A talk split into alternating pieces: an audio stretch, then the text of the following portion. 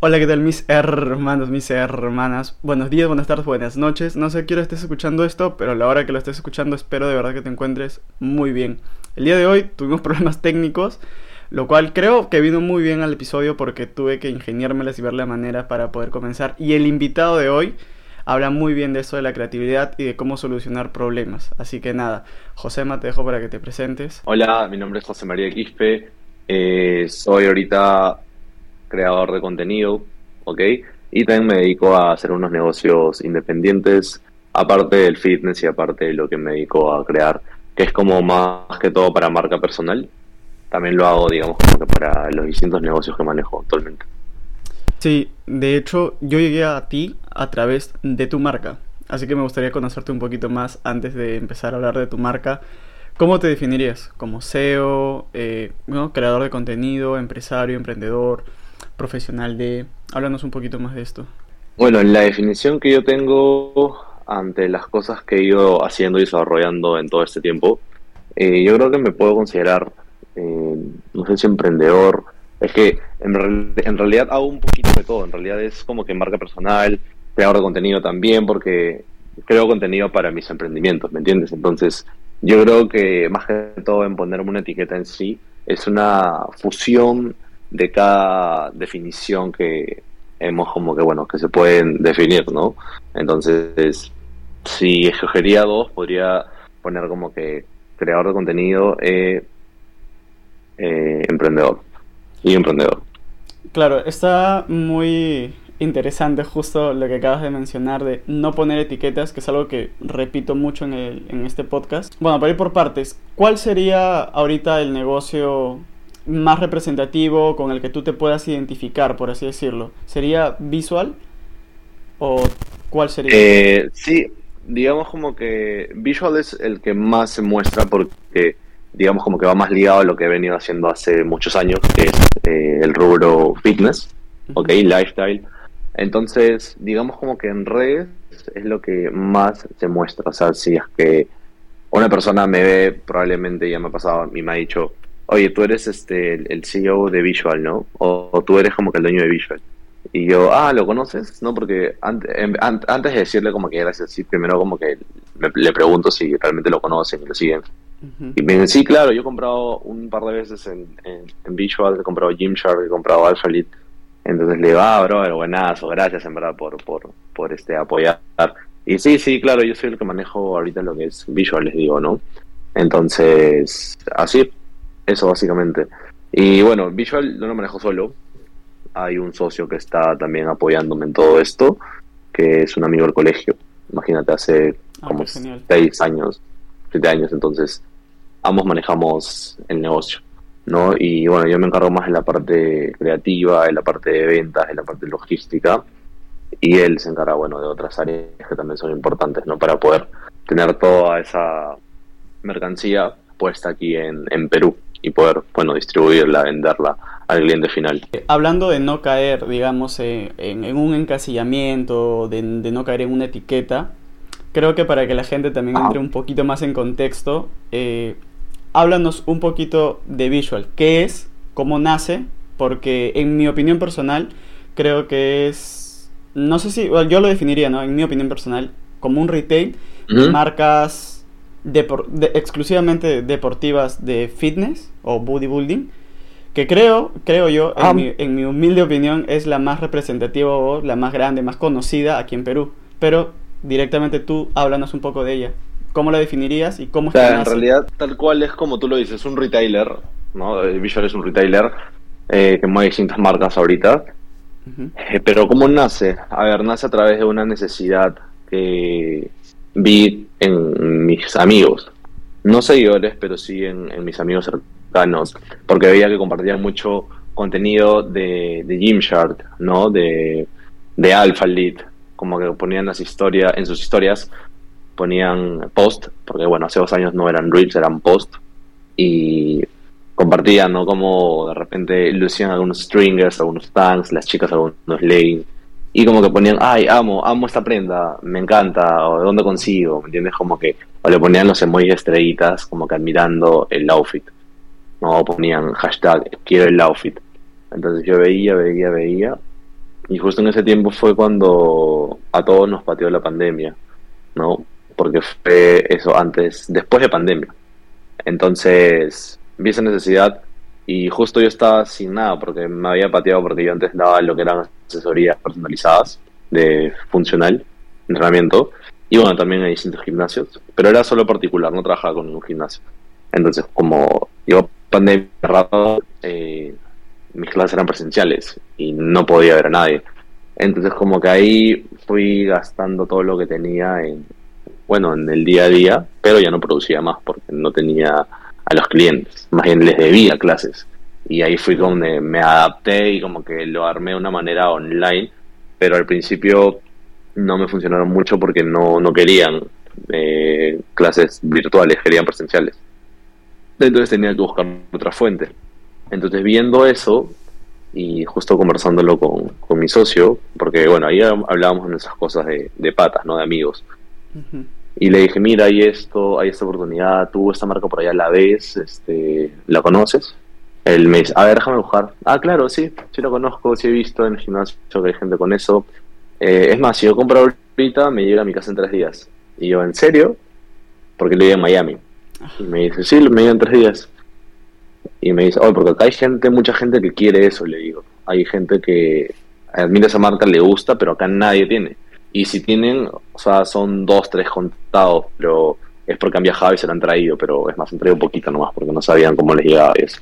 Y me dice, sí, claro. Entonces le dije, mira, ¿qué te parece si tú lo cobras y me lo mandas? Y me dice, yo voy a ir a Perú en cuatro semanas, te lo puedo llevar, fresh. Y le dije, monstruo, ya, entonces eh, lo hacemos. Sí, ya, yo pongo el dinero, y yo cuando vaya a Perú te lo llevo y tú te encargas de la distribución, de la venta. Y le dije, ok, buenas. Hicimos una orden, una primera orden de un costo promedio, ¿no? Y así fue como empezamos. Él llegó a Perú las cuatro semanas. Antes de esas cuatro semanas, cuando ya habíamos tenido la compra y cuando ya le llevó las prendas a su casa en Miami, eh, yo empecé a hacer las historias, ¿no? Desde mi propio Instagram. Las empecé a hacer y empecé como que a hacer la preventa, ¿no? Decía, van a llegar estas prendas eh, tal día, en tal talla, el costo es tanto, eh, se prueba ahorita porque cuando llegue a Perú sí seguro que eso va a volar. Y empecé a armar las historias con la prenda, con las tallas y todo, lo puse en mis historias y antes de que llegara eso, eh, probablemente el 95% de todas las, las prendas ya estaban vendidas. Cosa que llegó acá repartí todo. En ese tiempo yo lo repartí con mi bicicleta. y, pucha, así fue como empezó todo. Ya después otra orden, otra orden más, otra orden más.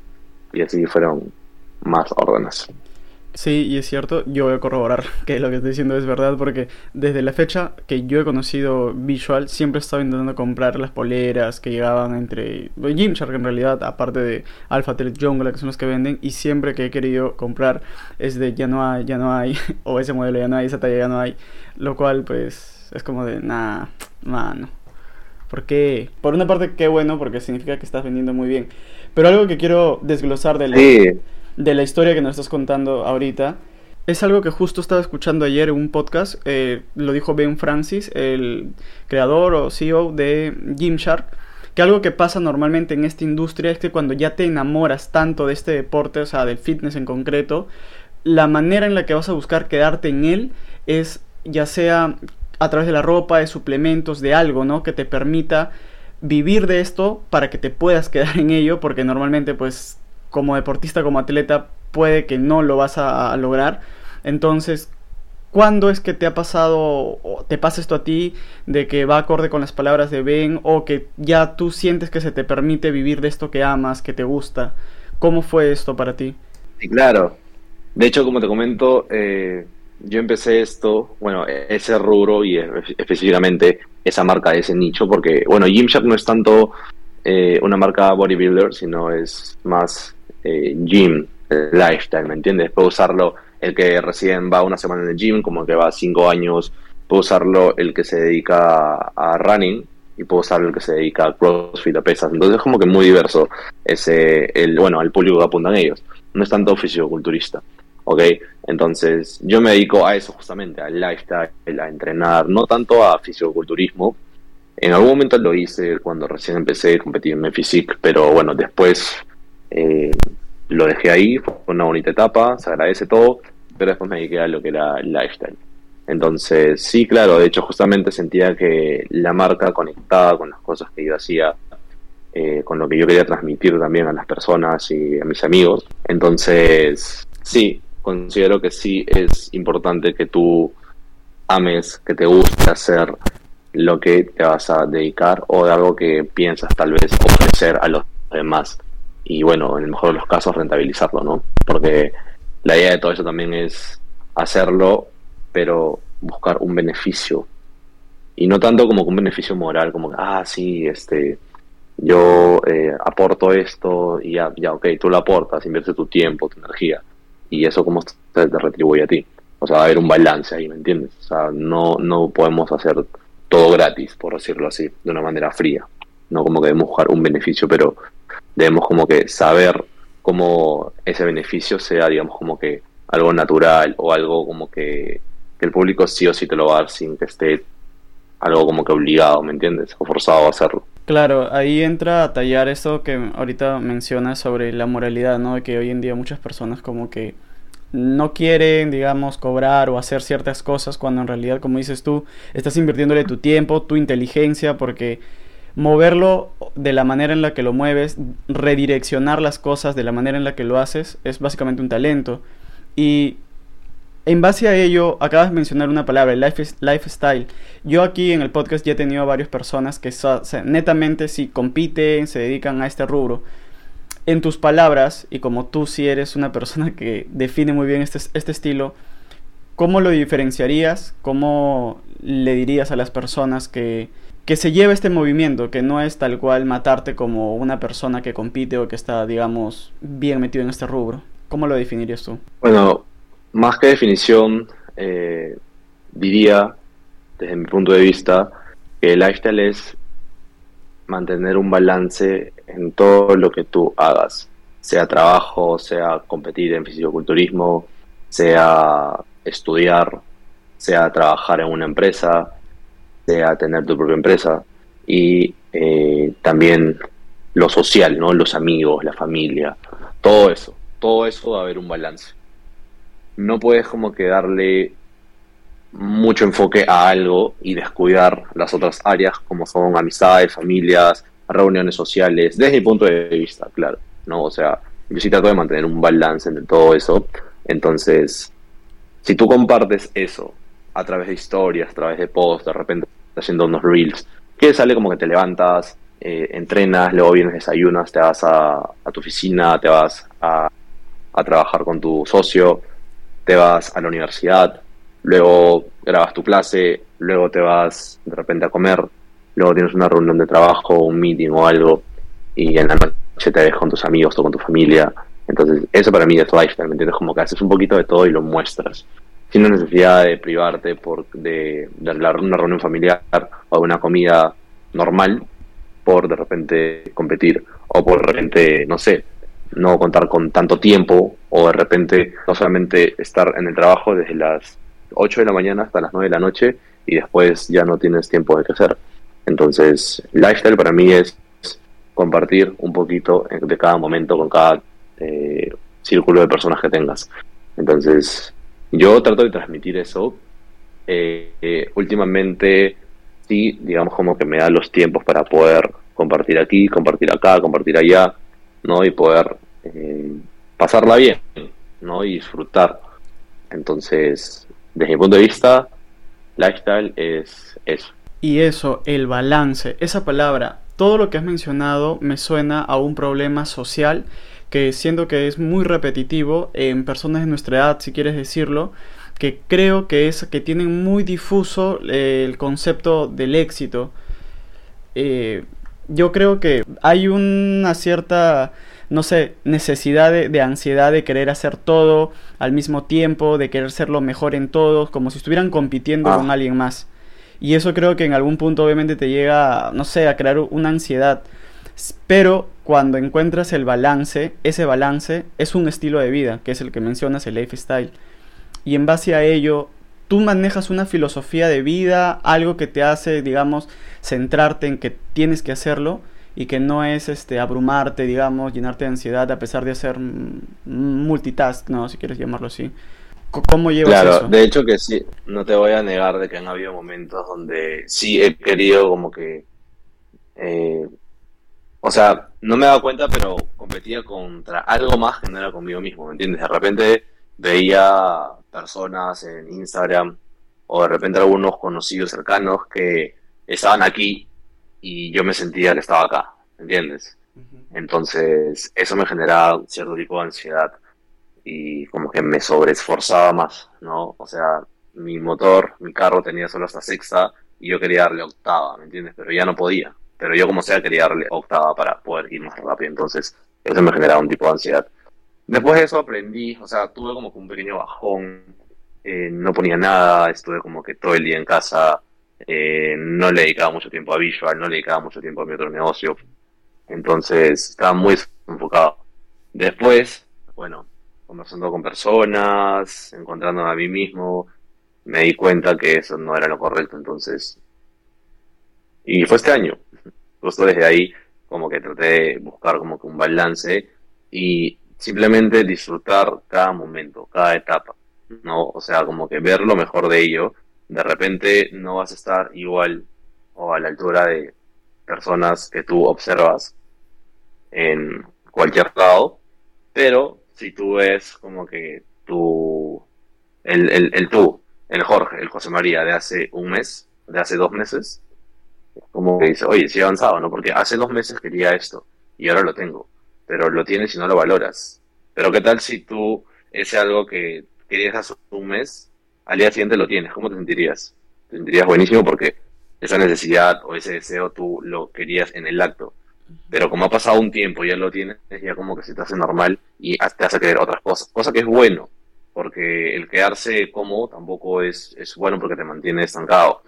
Pero ya si tú como que quieres cosas mayores, a repente que en el tiempo adecuado se pueden dar, probablemente no sé, a seis meses o un año, y tú las quieres como que en un mes, eso te va a generar un poco de ansiedad. Entonces, debes como que aprender a vivir cada etapa, cada fase que tú pasas, ¿no? Cada proceso que te toca como que vivir de acuerdo a lo que tú hagas, sea en el trabajo, sea en los estudios, sea en el fitness, sea en el desarrollo personal, y incluso una relación, ¿no? Si quieres como que una chica o un chico te gusta, entonces no puedes forzar muy rápido las cosas, porque hasta en eso eh, todo el resultado final que puede esperarse se altera y no siempre se a alterar de una manera favorable, sino de una manera negativa. Claro, lo que mencionas en resumidas cuentas es que cada cosa tiene su momento, ¿no? Su tiempo. Y en base a ello y a, digamos, experiencias que ahorita me estás diciendo que eh, es un bajón, es un subir, así, así se lleva la vida, digamos, como un prueba y error. ¿Cómo ha sido para ti llegar a Visual? ¿Cómo fue el proceso? ¿Has tenido este, digamos, prueba y error?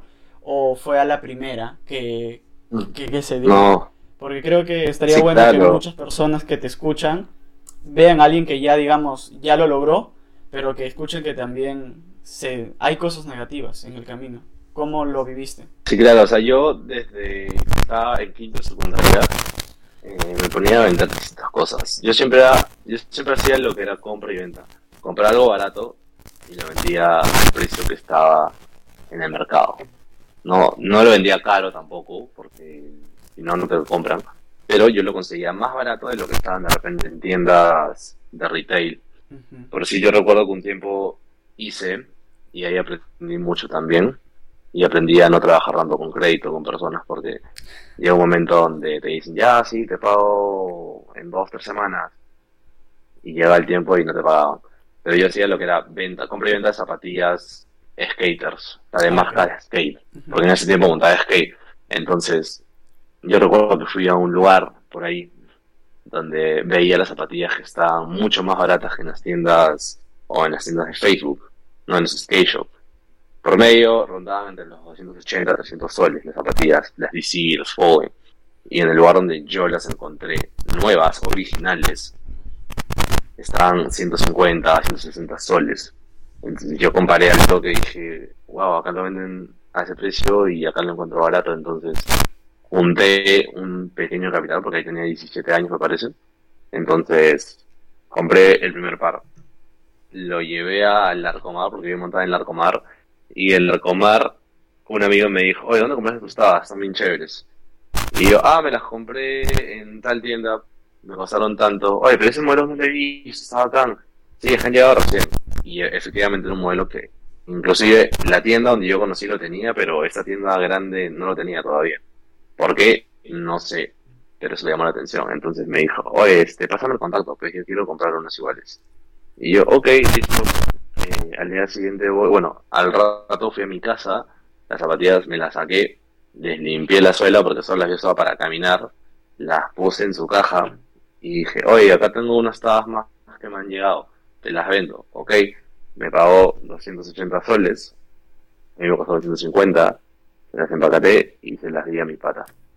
Se las vendí. Y ahí fue donde armé mi primer capital. Y bueno, ahí como que le pedí dinero a mi padre que me aumentara un poquito más. Me compré dos pares. Entonces ya empecé con dos pares, dos pares. Entonces así fue donde poco a poco empecé a capitalizarme solo. Y ya vendía como que 3 en 3, 4 en 4, 5 en 5. Y así, a mis amigos cercanos. O incluso en, en Facebook las vendía también en los grupos. Porque en ese tiempo no había marketplace. Ahora hay marketplace, es una gran ayuda, en verdad, para poder vender, comprar y vender cosas, de lo que sea. Pero en ese tiempo eran grupos de Facebook. Me metí a varios grupos de skaters, skate only, eh, skateboarding, muchos grupos. Entonces, ese fue, digamos, como que uno de los, de los negocios en los cuales empecé de chivolo, en verdad. Después me dediqué a lo que fue eh, brindé servicios de entrenamiento personalizado, de coaching pero lo hice como que bien chévere, porque incluso en ese tiempo eh, yo quería verme bien para mis clases, porque saqué como que una pequeña merch de polos, un polo que acá decía mi nombre, ¿no? Y era como que entallado así, bien chévere. Lo mandé a hacer justo con un amigo que tiene su marca de ropa, entonces él me lo fabricó, me fabricó solo 10 unidades para mí, y era como que estaba uniformado. Y en ese tiempo yo veía a los entrenadores ninguno, o sea, todos entrenaban con su ropa normal, Adidas, Nike, Pumas, Reebok, Polo, normal sus casacas, pero ninguno tenía como que un, no sé, un branding puesto, ¿me entiendes? Claro, yo en ese tiempo sí lo saqué. Ajá, entonces como que ahí me di cuenta que siempre me gustaba como que ser un poquito exquisito en esas cosas, ¿me entiendes? En las cosas que tú haces, en las cosas que tú ofreces. Y eso fue en el 2017, no, más o menos. Entonces, así, así como que me fui dando cuenta, eso lo desarrollé como tres años, ¿no? Este, ahí en ese tiempo hacía contenido de entrenador, ¿no? Contenido de entrenador, recetas, tips, entrenamiento, bromas, incluso, no, todo mi contenido era basado a eh, Josema, el coach, Josema, el entrenador. Entonces, bueno, después como que fui como que probando otras cosas, luego tuve un viaje, eh, aprendí muchas cosas también en ese viaje porque estuve cuatro meses fuera del país. Y, bueno, ya cuando llegué acá a Perú, como que vine con otro mindset, ¿no? Y también empecé otra, otro rubro que es un rubro inmobiliario, ¿ok? Rubro inmobiliario con un socio también que me contactó. Eh, me dijo que era como que bueno en ciertas áreas como las ventas y el trato con personas, ¿no? Entonces, ahí me gusta hablar mucho con personas. No me gusta compartir, interactuar, ¿no? Entonces, vi esas habilidades y me dijo, esto puede ayudar para esta parte del negocio. Entonces, atraqué, me vaciló y bueno, de ahí me iba dedicando a eso, a eso, a eso. Y bueno, en ese camino también, en ese trance, también apareció Visual. Entonces, para responder tu pregunta, se podría decir que sí, he como que ido probando distintas cosas, ¿no? A lo largo de, de este tiempo. Entonces, como que cada una fue aportando, a la otra y a la otra y a la otra y a la otra. Bueno, y ahora hoy en día Visual prácticamente ya se, se mueve solo, o sea, yo ya no intervengo mucho, salvo de repente cuando un cliente hace alguna compra y veo que interactúa mucho, que habla, este, trato de mandarle un audio y le digo que gracias por su compra, que gracias por confiar en nosotros, que disfruten mucho, que incluso a veces incluso hasta le doy tips para que pueda como que cómo, combinar eso que está llevado con de repente algún jogger o con algunas medias o con qué tipo de zapatillas y te dan felices en verdad. O sea, sí es como que brindo un servicio postventa muy chévere. Sí, y eso es muy cierto. Me consta de que eres muy allegado, a diferencia de otros creadores de contenido, a tus seguidores. Justo hace dos días, si es que más no me equivoco, estuviste respondiendo en la casilla de preguntas cómo empezar a aprender y dar consejos y sí vi que tomas el tiempo para poder ayudarlos ¿no? a desarrollarse de alguna forma.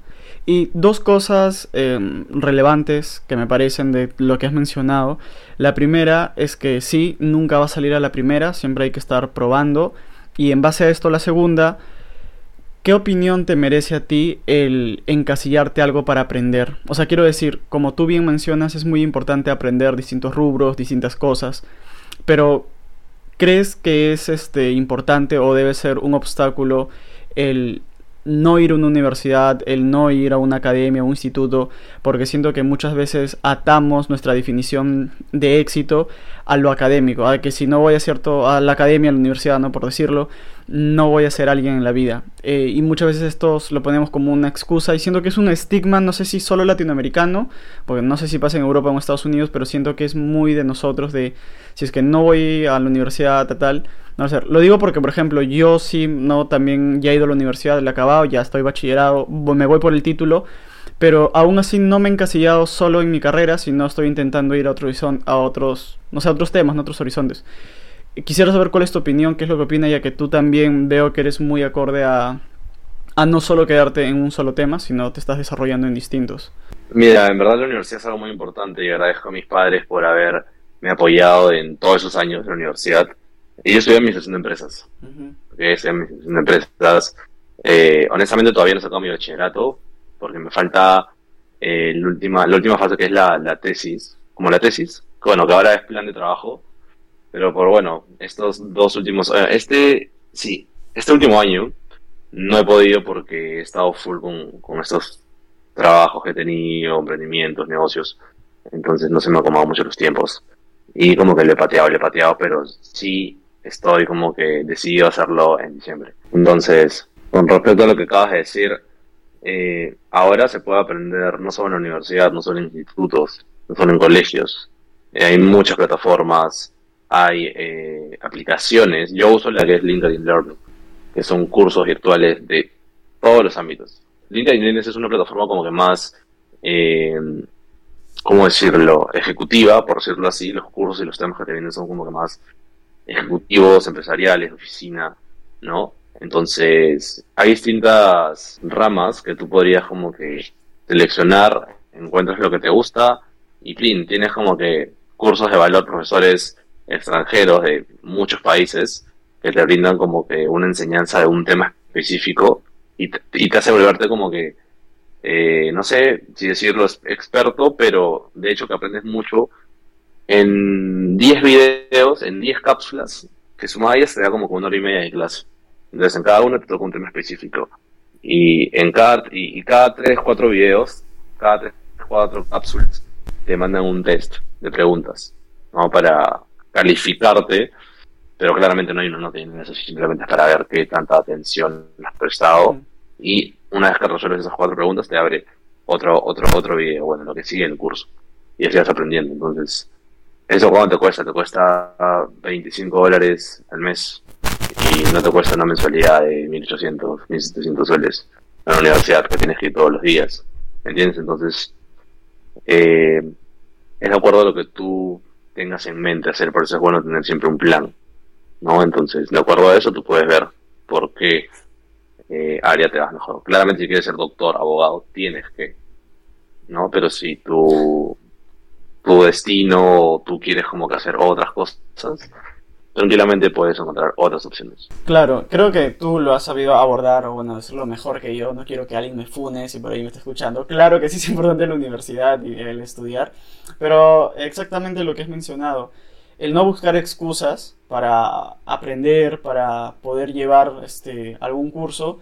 Y como dices tú, hay profesiones que claramente sí te van a demandar, ¿no? Que tengas una educación como medicina, eh, otros, pero como dices tú, si, si tú eres, digamos, eh, o sea, ya tienes una profesión y quieres aprender otra, no es necesario de que te vuelvas a matricular o que lleves otra carrera, como ah, lo has mencionado tú, hay mil maneras de poder abordar distintos temas y sobre todo aprender, que es lo más importante, que es algo muy relevante que has mencionado.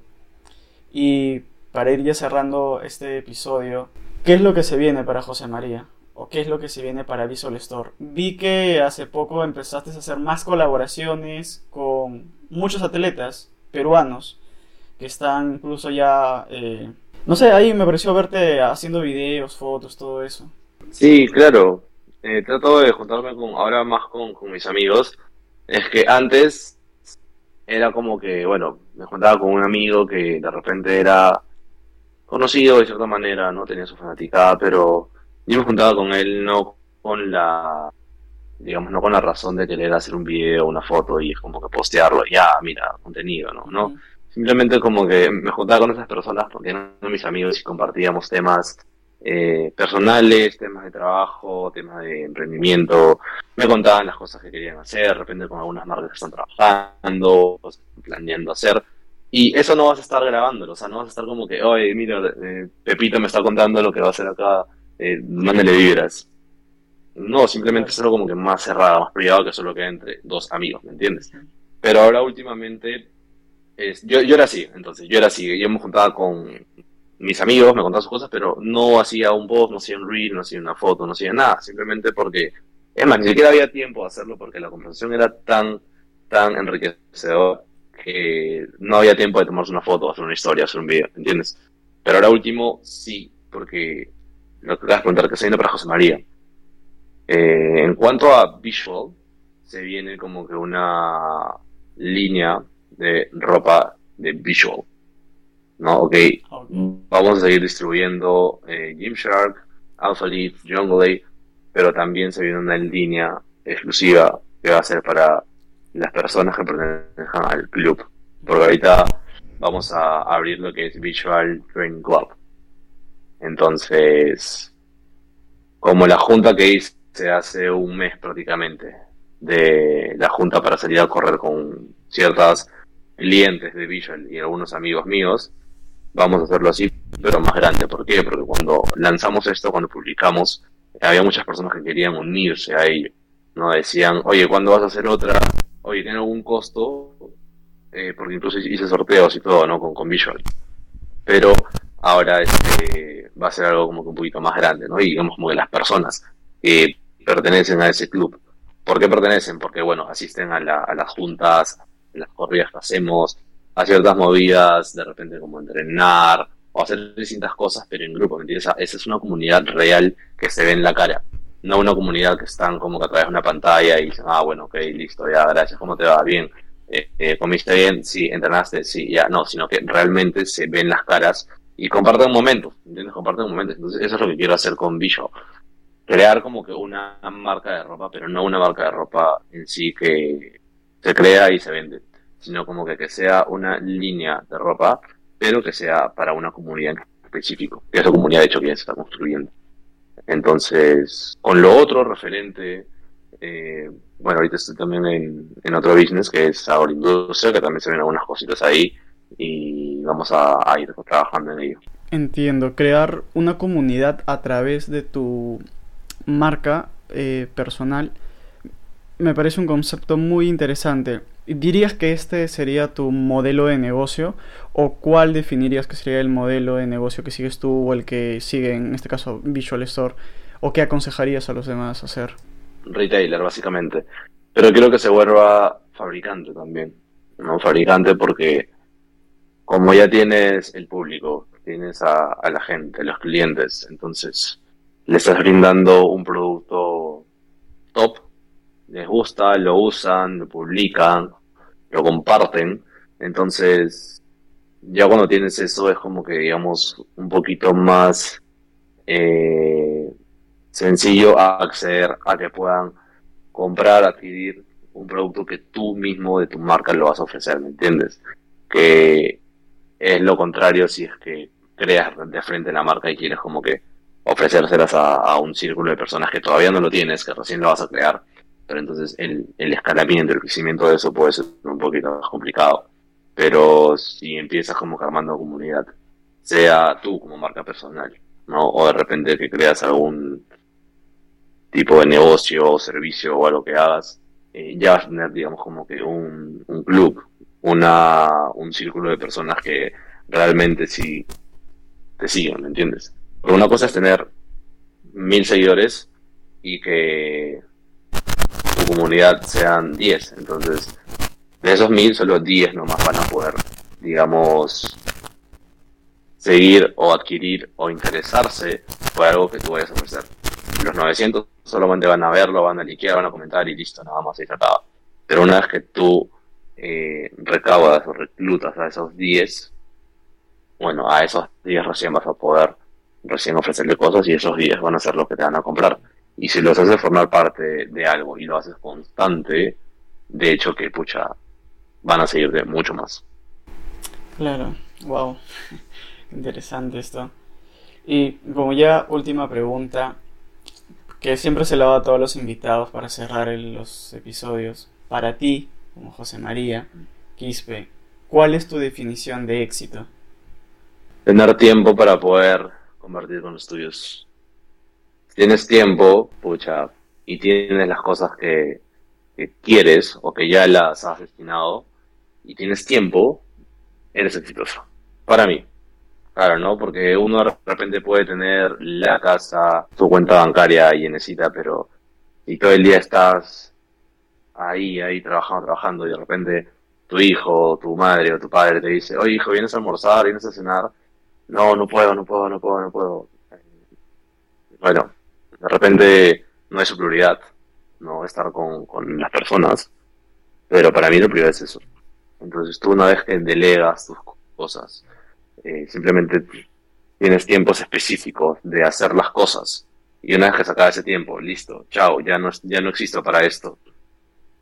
Tengo que hacer lo otro. Tengo que visitar a mis padres. Tengo que, eh, de repente, hacer lo otro, avanzar con ese proyecto. Entonces, si tienes tiempo para poder hacer eso, para mí es éxito porque ya llegaste a, un, a una etapa donde si tú no estás en cierto negocio o si tú no estás en tu oficina, pero esa oficina sigue trabajando, se sigue desarrollando, eh, ya la hiciste, creo. Entonces, el tiempo es muy importante para mí antes, o sea, como definición para el éxito, sí, no tiempo. Qué buena definición. Creo que esta ahora es una de las definiciones un poco comunes que he escuchado hasta ahora de lo que van de los episodios. Y nada, hermano, sería todo. De verdad, quisiera agradecerte por darte el tiempo de haber podido estar aquí y conversar conmigo. Sé que eres una persona muy ocupada y sobre todo sé que se vienen cosas muy buenas para ti, muchos éxitos en todos los proyectos, sé que las vas a seguir rompiendo como hasta ahora. Y te quisiera pedir por último, por favor, que le des un consejo a las personas que nos están escuchando, que no tengan miedo de hacer las cosas, que puedan hacer más de una cosa a la vez. ¿Qué les recomendarías? Algo que les puedo sugerir es sentarse, agarrar un cuadernito o una hoja, un papel, un lapicero y escribir las cosas en las que consideran que son buenos o las cosas en las que consideran que tienen cierta ventaja de otras personas. ¿Ok? Porque muchas de las personas a veces no, no saben qué hacer. No saben, o sea, quieren emprender, pero no saben emprender. Entonces, estoy seguro que esas personas tienen mil habilidades en su mente, pero como no se han sentado a pensar en ellas y decir, oye, sí, en realidad sé hacer esto bien, porque mire, yo hablando con tal persona, o yo de repente en la computadora y arreglando algo del sistema, lo hice. Entonces, ¿qué pasa si esto, no sé, me pongo a ver un video en YouTube, eh, lo estudio una hora, dos horas y aprendo más? Entonces, esto podría ser beneficioso para otras personas. Podrías como que cobrar por ahí. Entonces, así, poco a poco, paso a paso. No como que vas descubriendo tus habilidades, porque si no descubres tus habilidades y tienes ganas de hacer mil cosas, no vas a saber en qué desenvolverte mejor o en qué desarrollarte más porque esa habilidad eh, no la has encontrado todavía. La tienes, pero no la has encontrado. Pero una vez que la encuentras, ya puedes como, como que ir definiendo o escogiendo incluso en qué te puedes ir desarrollando, sea lo que sea. Eso es lo que le puedo aportar, digamos, como que a las personas que van a escuchar este podcast. De verdad. José. José María, de verdad, muchísimas gracias por todo esto. Estoy completamente seguro que todos los que nos han escuchado van a estar igual de yo de agradecidos. Ha sido muy enriquecedor esta, esta plática. Y nada, hermanos, muchísimas gracias.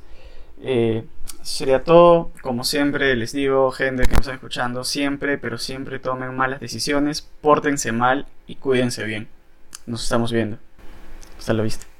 Igual a ti, Jorge, muchas gracias. Ay, en verdad que chévere que tengas este podcast y que brindes ese plus a las personas, ¿no? Que de repente quieren como que buscar algo para poder orientarse un poco más.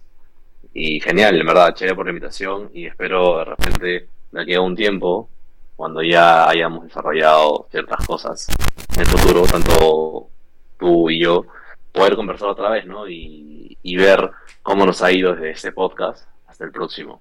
Qué hemos, en qué hemos innovado, qué nos ha ido mejor, en qué nos hemos equivocado y compartir todas esas eh, experiencias que nos suceden.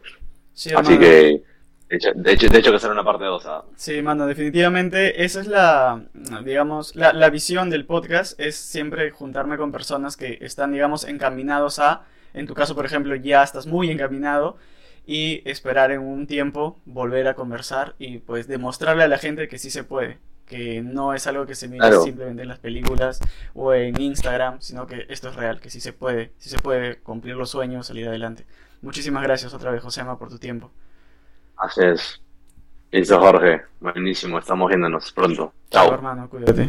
Saludos.